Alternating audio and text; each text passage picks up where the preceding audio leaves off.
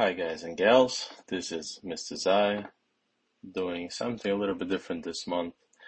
For the month of April, or better say March, I want to do a voiceover of my regular monthly uh, edition of Substack. So you know how I write every month, but sometimes there's just not enough time to do to say everything in typing and writing and I wanted to see if I could do something a little differently by adding my voiceover the regular edition by adding on to other things or just giving comments because me writing and me speaking is a bit different both imperfect but I don't think the way I write and I don't really always write the way I think. And so um, we'll start with profit and loss as it is the first time I'm doing this so uh, any feedback at the end would be appreciated if this is something everybody would like to hear more or not as I'm trying this and I don't really know what kind of feedback I will be getting. I started this in 2019 and everybody been able to see the progress I've been making since then. And I'm really surprised by what has been happening from really February and March with the way market fluctuates. And really I haven't been in the market for so long to be prepared for everything. So I've been just learning and trying to really uh, not to make unnecessary mistakes. So not to make extra moves and with everything that's going on in life to be really more on defensive. Although with everything that is happening that we already know that is happening, I feel like I could get a little more offensive. And as, as we go to portfolio, you'll see there's some additional option plays that I start putting on. Uh, that's including some calls, some puts, just to collect some additional income because I haven't been really adding money to the account, having kids, family work, and also doing taxes that I have to submit this week. Just nothing to add on, but uh, yet I would like to keep growing and keep able to expand this 100,000 that I put in into a million, which is becoming more difficult uh, being, you know, a father and a business owner. Anyway, I've been happy with so far, but mostly what has boosted the uh, amount was Elon Musk buying into Twitter, which I went from really being down like 20 30% to being up about 5 uh, which pre-market I just whenever that happened, I just started taking some off the table and either allocating it to uh, other companies or just having it as a cash on the sidelines. I'm still curious and I still will be following everything that's going on with Twitter and Elon Musk's uh, now being on board and trying to, well, do whatever that is Elon does. And I'll be watching it but to be adding it right now I think would be a little foolish on my end. And as I said in the post below 30 preferably even in 20 is when I originally want to start this position but I got a little impatient and I will not be really making that mistake again. Also tomorrow, Monday, Discovery start trading as Warner Brothers Discovery. Really looking forward how that will play out. I do believe HBO has some punches to throw uh, against giants like Netflix. Execution will be everything, and although I'm not as crazy about Zaslav, I am hopeful that it will be done properly. There is a lot of bureaucracy that has to go through, so we'll see how that plays out. Uh, everything that people have been putting numbers on, I don't think it really can be predicted. Time will tell how things will play out. I added a few things for the Google shareholders and with Google I do like to make the position bigger but I'm not willing to add uh, anything really above 2500 600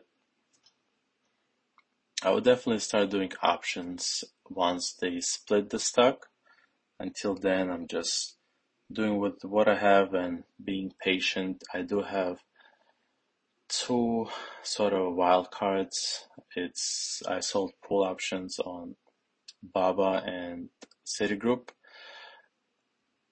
Likeliness of Baba going to 50 bucks by the end of the week is really slim. And if it does, I think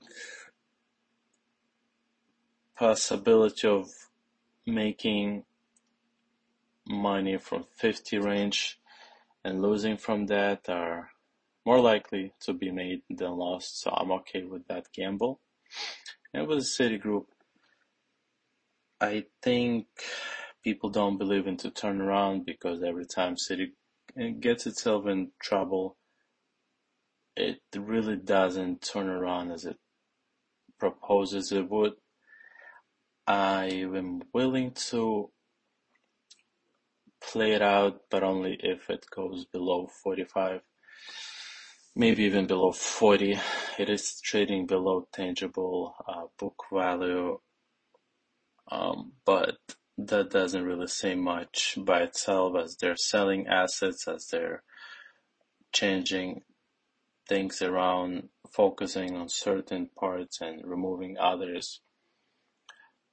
Definitely, I think it's interesting to follow how it plays out and if interest rates increase, there should be some upside to it and we all think, I believe, that it will move up. Uh, the interest rates move up, matter of when, not if.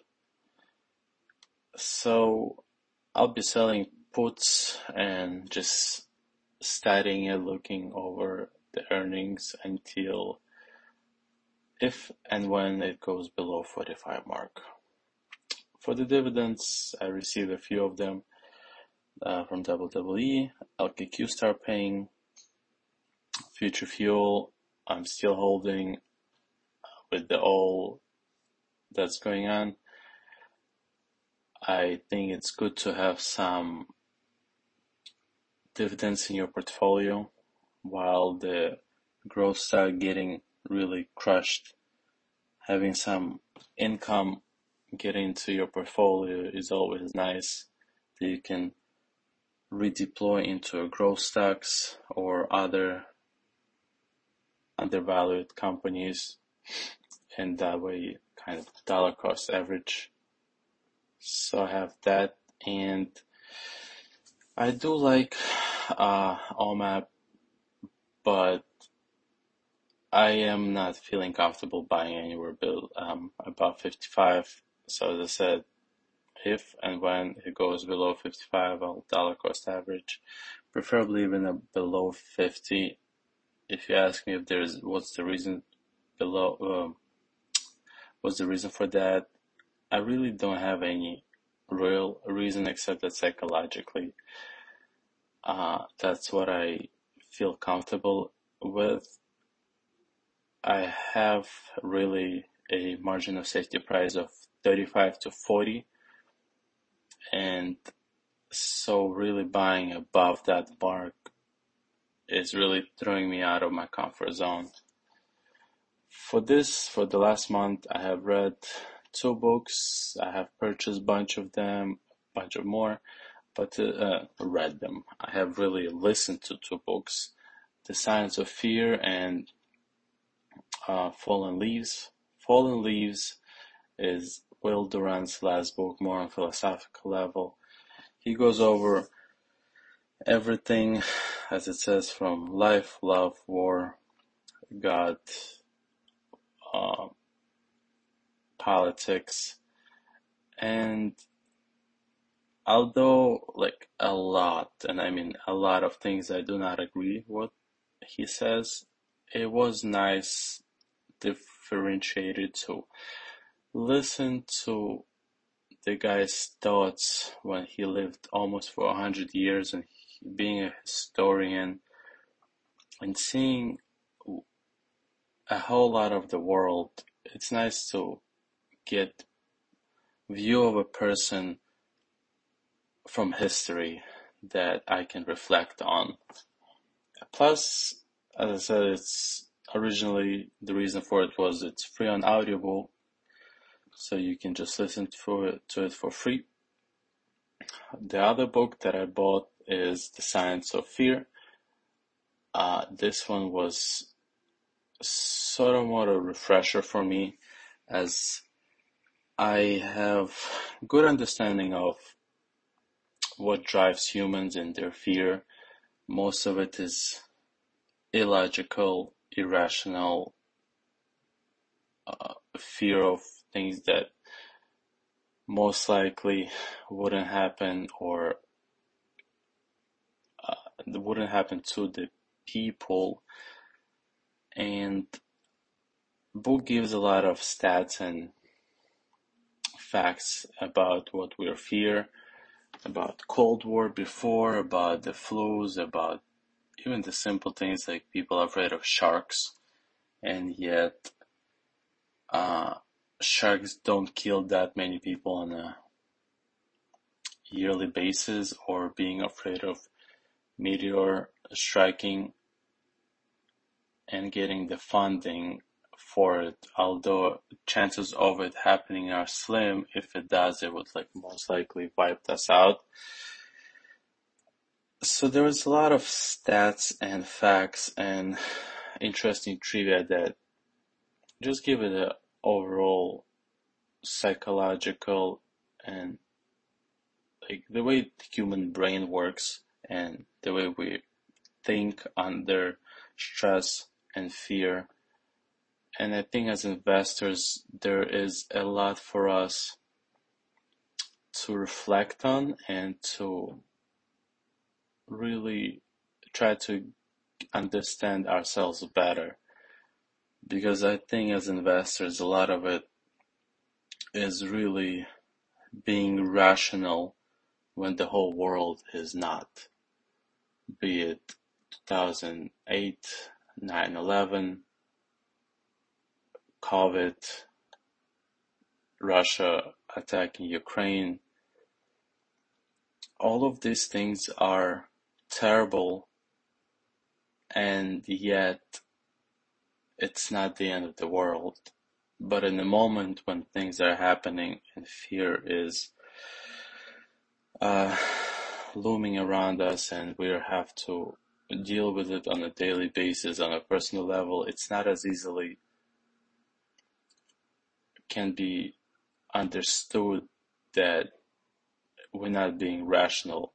And the most important part is if we are to make a mistake, unlike in a video game, there is really no do-overs uh, for the most part. So if you are to sell something for a loss, you could buy it back right away, uh, but most likely you wouldn't uh, because at the moment of your fear of whatever that is, you sold it, you don't think rational chances of you just snapping out of it and being rational about it I would say slim to none because you wouldn't get yourself originally into that position of irrationality. And it's important to know thyself, to know what triggers you, what makes you get out of your comfort zone when you're most likely need to be thinking clearly and uh, properly, I would say. So this book, I think, gives a gl- um, glimpse into us as humans and what fear could do to us when there's nothing really to fear but the fear itself. Lastly, uh, the book called Quality First Investing got the idea of this book from a podcast I listened by Red Eye. The individual, Jorn Bachlin, and I apologize if I'm pronouncing wrong, is actually the CEO founder of Red Eye Investing. And what he did, he created a book for his investors, for himself, from his lessons that he learned for over uh, either a decade or two de- decades of investing. Of basically asking questions in the form of a checklist before investing and weeding out companies that are basically not are not wonderful companies. So although there's a lot of checklists and not everything has to be applied, I think it's a good book to keep on your shelf. Obviously read it and pull out a few or a lot of questions to add to your checklist to get yourself better familiarized with any companies that you're investing in and really have a good understanding of what you're about to invest in. The worst thing you can do is put a lot of your capital into a company just to realize on the first down move that you really know nothing about company you're investing in and get yourself shaking out as spoken before about you know the Science of Fear thinking irrationally when maybe when the stock drops but the fundamentals of the company haven't changed what you really should be doing is buying more while others are selling. And yet you would not be able to do so because you're under fear and irrationality of not realizing, not knowing the company that you're buying in and what's the upsides and what's the downsides and maybe why even if it's going down because sometimes things just go down without really being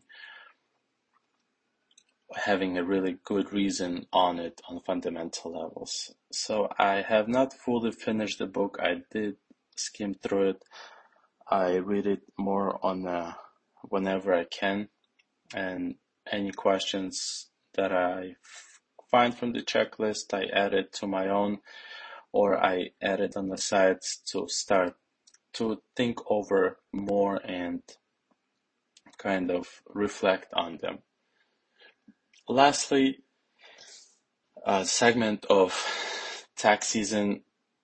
Uh, this coming Friday, I believe, April 15 is the last day to file your taxes without any extensions. Um, actually, I'm not sure if you can do extension on a personal level. I never had to really go past that. I usually do taxes uh, beforehand, way, way before the April 15th. Uh, but I decided to go look through since I started investing in Webull since 19, my profits, my losses, and I put out uh, for 2019, 2020, 2021. And as you can see, the amounts increasing, which is wonderful. But anytime short-term profits increase, that means you have to pay taxes on the short profits or even long-term profits. And being on FinTwit, we all know about compounders, hashtag never sell, hashtag multibagger, hashtag, hashtag, I don't know. but I'm learning that I have to pick and choose from what you read. And although it is obvious in hindsight, sometimes we get really into the crowd and want to fit in and want to talk about things that other people's talking about. And yet that's not always the right thing to do. And that was my big mistake with Discovery. I was at the height of the stock. Uh, basically, I was up $8,000. Um, it was like a multi-bagger. And, uh, what did I do? Uh, instead of just selling it and realizing it is not rational, I got into the whole never sell, holding it for a long run. I thought, you know, it's a great company. Why sell if you can hold it? But sometimes things just don't make sense. They just, I knew it doesn't really make sense, but I didn't pull the trigger. I didn't get out. Uh, I got out when the dust is settled and barely made it out of actually on a profit. So it would be really disappointing if I would actually end up selling it for a loss, uh, while, you know, going from a multi-bagger to a loser. But I did take some profit, uh, way, way, way too late after really learning that, uh, there was, uh, the hedge fund that got, that blow up and I haven't really made the same mistake on iRobot when short sellers got squeezed and it hit my price target and I just exited the position. And I have learned a lot of lessons since that day, but I also have learned something indirectly that I am okay with having different baskets of companies in my portfolio. Some are they never sell, sure, uh, until the story changes or markets being irrational, but also short-term, uh, basically like three to five years profit takers. For example, companies like iRobot at the time and there was just with uh, I can't say I predicted the you know what happened with um, China and the shortage supplies and the chips, but sometimes it just pays to stick to your original thesis and your original play and don't quashing in it. And yet sometimes it doesn't. And I think investing is not one way of doing it and we constantly should be evaluating our positions, our roles, our progress and learning from mistakes and from wins and losses and get better little little every day. So from that day I just decided it's okay to have different brackets but you should know what companies in which brackets you have and that's what I want for me. Uh, maybe you are okay with being a never sell, just buy a wonderful companies and hold them. Uh, I personally trying to work with what I have and not always being able to add more money. So if the opportunity comes where I know this is the price and this is not the wonderful business, it's okay to get out. It's okay to take profits and find a better place to redeploy it if there is a better place. So things like iRobot, things like Future Fuel, um, even potentially PayPal. Uh, it's more companies that may be more of a short term, unlike companies like Spotify or LKQ or IAC where I would like to hold them for a really long time because I think there's just so much more for these companies to unlock for the shareholders.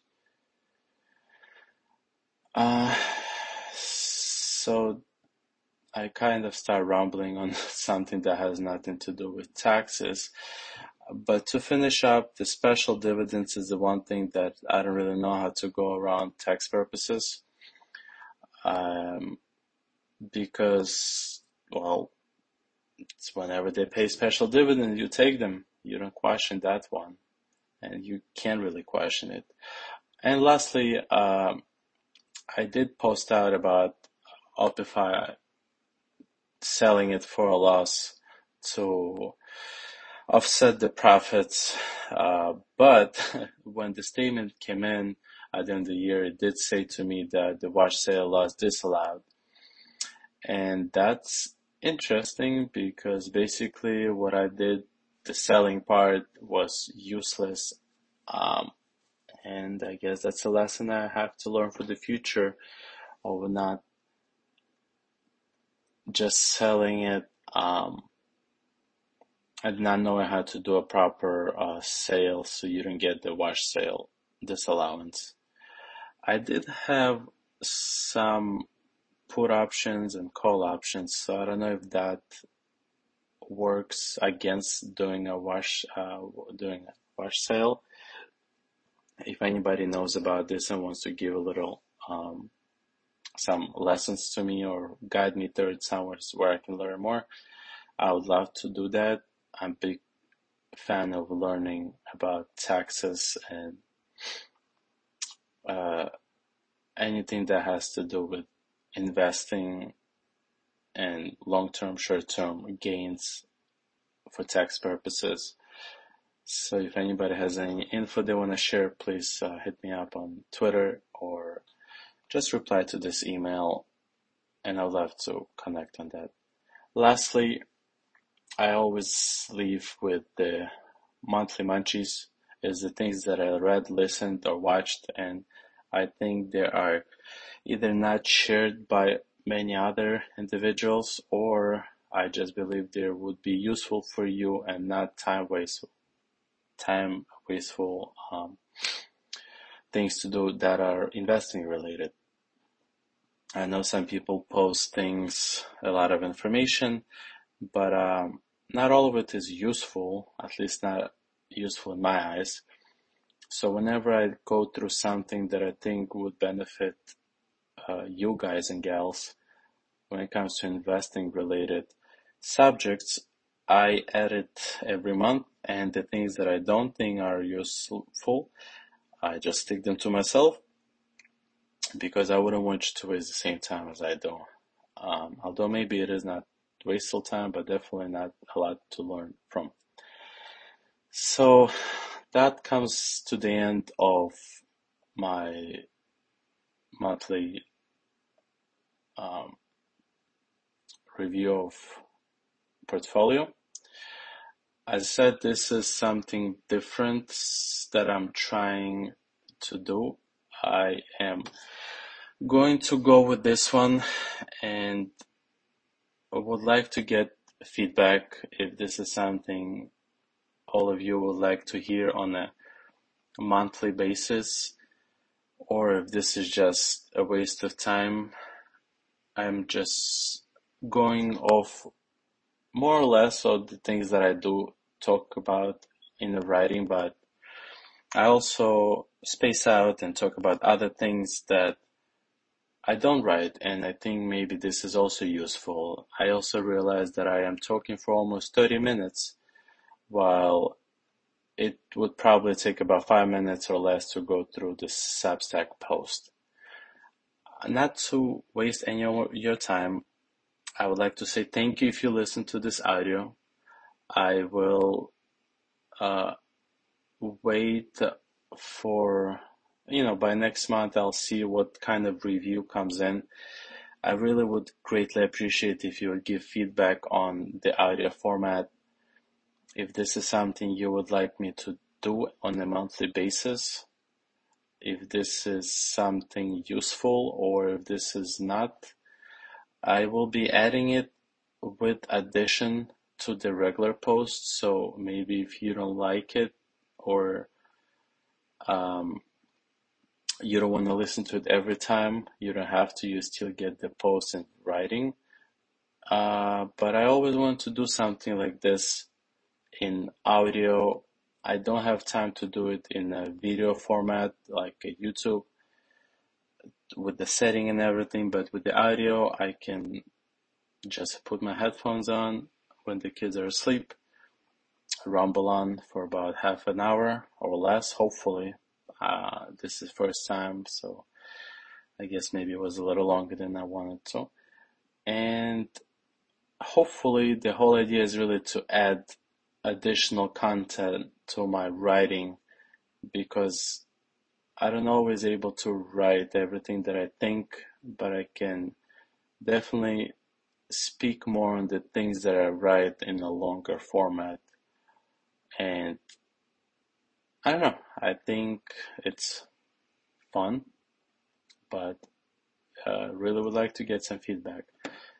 With that, thank you and till next time. Bye bye.